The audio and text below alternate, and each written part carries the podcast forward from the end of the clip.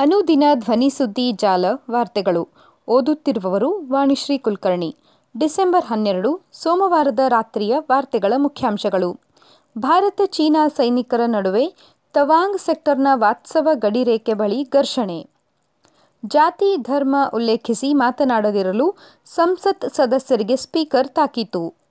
ರಾಜ್ಯದಲ್ಲಿ ಮೊದಲ Zika virus ಪತ್ತೆ, ಸಚಿವ ಸುಧಾಕರ್. ಡಿಸೆಂಬರ್ ಹತ್ತೊಂಬತ್ತರಿಂದ ಮೂವತ್ತರವರೆಗೆ ಬೆಳಗಾವಿ ಸುವರ್ಣಸೌಧದಲ್ಲಿ ಚಳಿಗಾಲದ ಅಧಿವೇಶನ. ವಾರ್ತೆಗಳ ವಿವರ. ಭಾರತ ಚೀನಾ ಸೈನಿಕರ ನಡುವೆ ತವಾಂಗ್ ಸೆಕ್ಟರ್ನ ವಾತ್ಸವ ಗಡಿರೇಖೆ ಬಳಿ ಘರ್ಷಣೆ. ಭಾರತ ಮತ್ತು ಚೀನಾ ಸೈನಿಕರ ನಡುವೆ ಅರುಣಾಚಲ ಪ್ರದೇಶದ ತವಾಂಗ್ ಸೆಕ್ಟರ್ನ ವಾಸ್ತವ ಗಡಿ ರೇಖೆ ಬಳಿ ಡಿಸೆಂಬರ್ ಒಂಬತ್ತರಂದು ನಡೆದ ಘರ್ಷಣೆಯಲ್ಲಿ ಚೀನಾ ಕಡೆಯ ಹೆಚ್ಚಿನ ಸೈನಿಕರಿಗೆ ಗಾಯಗಳಾಗಿವೆ ಎಂದು ವರದಿಯಾಗಿದೆ. ಚೀನಾದ ಸುಮಾರು ಮುನ್ನೂರು ಸೈನಿಕರು ಶಸ್ತ್ರಸಜ್ಜಿತರಾಗಿ ಬಂದಿದ್ದರು. ಆದರೆ ಸರ್ವಸನ್ನದ್ಧರಾಗಿದ್ದ ಭಾರತೀಯ ಸೈನಿಕರು ಸೂಕ್ತ ತಿರುಗೇಟು ನೀಡಿದ್ದಾರೆ ಎಂದು ಸುದ್ದಿ ಮಾಧ್ಯಮಗಳು ವರದಿ ಮಾಡಿವೆ.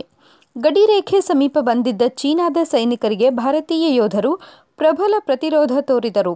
ಈ ಕಾದಾಟದಲ್ಲಿ ಭಾರತದ ಕಡೆಯ ಸೈನಿಕರಿಗಿಂತಲೂ ಚೀನಾದ ಕಡೆಯ ಹೆಚ್ಚಿನ ಸೈನಿಕರಿಗೆ ಗಾಯಗಳಾದವು ಎನ್ನಲಾಗಿದೆ.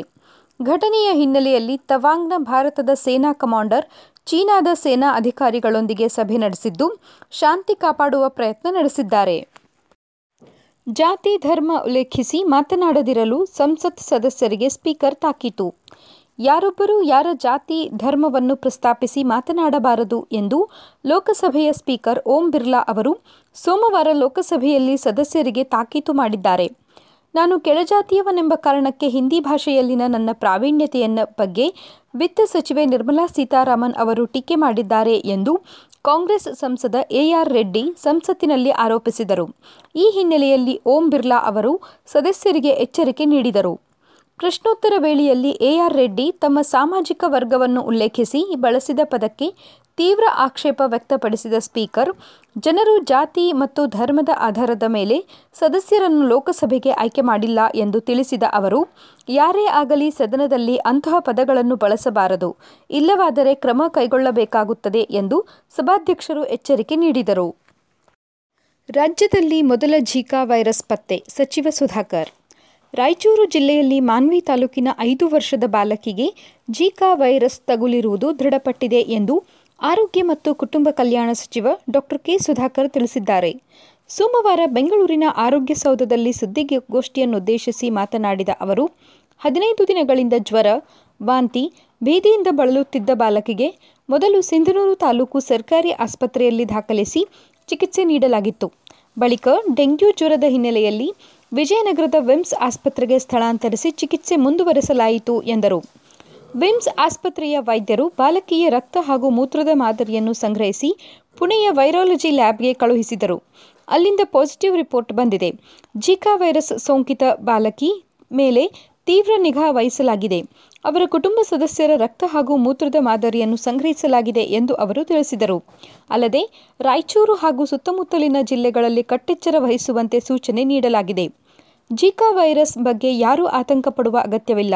ಆರೋಗ್ಯ ಮತ್ತು ಕುಟುಂಬ ಕಲ್ಯಾಣ ಇಲಾಖೆಯ ಮೂಲಕ ಜಿಕಾ ವೈರಸ್ಗೆ ಸಂಬಂಧಿಸಿದಂತೆ ಪ್ರತ್ಯೇಕ ಮಾರ್ಗಸೂಚಿಗಳನ್ನು ಬಿಡುಗಡೆ ಮಾಡಲಾಗುವುದು ಎಂದು ಸುಧಾಕರ್ ಹೇಳಿದರು. ಡಿಸೆಂಬರ್ ಹತ್ತೊಂಬತ್ತರಿಂದ ಮೂವತ್ತರವರೆಗೆ ಬೆಳಗಾವಿಯ ಸುವರ್ಣಸೌಧದಲ್ಲಿ ಚಳಿಗಾಲದ ಅಧಿವೇಶನ. ಬೆಳಗಾವಿಯ ಸುವರ್ಣಸೌಧದಲ್ಲಿ ಡಿಸೆಂಬರ್ ಹತ್ತೊಂಬತ್ತರಿಂದ ಮೂವತ್ತರವರೆಗೆ ಬೆಳಗಾವಿಯ ಸುವರ್ಣಸೌಧದಲ್ಲಿ ಚಳಿಗಾಲದ ಅಧಿವೇಶನ ನಡೆಯಲಿದ್ದು, ಅಧಿವೇಶನಕ್ಕೆ ಸದಸ್ಯರ ಹಾಜರಿ ಕಡ್ಡಾಯವಾಗಿದೆ. ಬೆಳಗಾವಿಯ ಸುವರ್ಣಸೌಧದಲ್ಲಿ ಸೋಮವಾರ ಸುದ್ದಿಗಾರರ ಜೊತೆ ಮಾತನಾಡಿದ ಸ್ಪೀಕರ್ ವಿಶ್ವೇಶ್ವರ ಹೆಗಡೆ ಕಾಗೇರಿ ಡಿಸೆಂಬರ್ ಹತ್ತೊಂಬತ್ತರಿಂದ ಬೆಳಗಾವಿಯ ಸುವರ್ಣ ವಿಧಾನಸೌಧದಲ್ಲಿ ನಡೆಯುವ ಚಳಿಗಾಲದ ಅಧಿವೇಶನ ನಡೆಯಲಿದ್ದು, ಅಧಿವೇಶನದಲ್ಲಿ ಶಾಸಕರ, ಸಚಿವರು ಹಾಜರಾತಿ ಕಡ್ಡಾಯಕ್ಕೆ ಕ್ರಮ ಕೈಗೊಳ್ಳಲಾಗಿದೆ. ಈ ಅಧಿವೇಶನದಲ್ಲಿ ಬೆಂಗಳೂರು ಭೂ ಸುಧಾರಣೆ ಕಾಯ್ದೆ, ಕನ್ನಡ ಸಮಗ್ರ ಅಭಿವೃದ್ಧಿ ವಿಧೇಯಕಗಳನ್ನು ಮಂಡಿಸಲಾಗಿದ್ದು, ಅದರ ಬಗ್ಗೆ ಚರ್ಚೆ ನಡೆಯಲಿದೆ. ಹಾಗೂ ಗಡಿ ಪ್ರದೇಶ ಅಭಿವೃದ್ಧಿ ವಿಧೇಯಕ ಸೇರಿ ಆರು ಹೊಸ ವಿಧೇಯಕಗಳನ್ನು ಅಧಿವೇಶನದಲ್ಲಿ ಮಂಡಿಸಲು ನಿರ್ಧರಿಸಲಾಗಿದೆ ಎಂದು ಹೇಳಿದರು. ಸುದ್ದಿ ಸಂಪಾದಕರು ಗಣೇಶ್ ಇನಾಮ್ದಾರ್.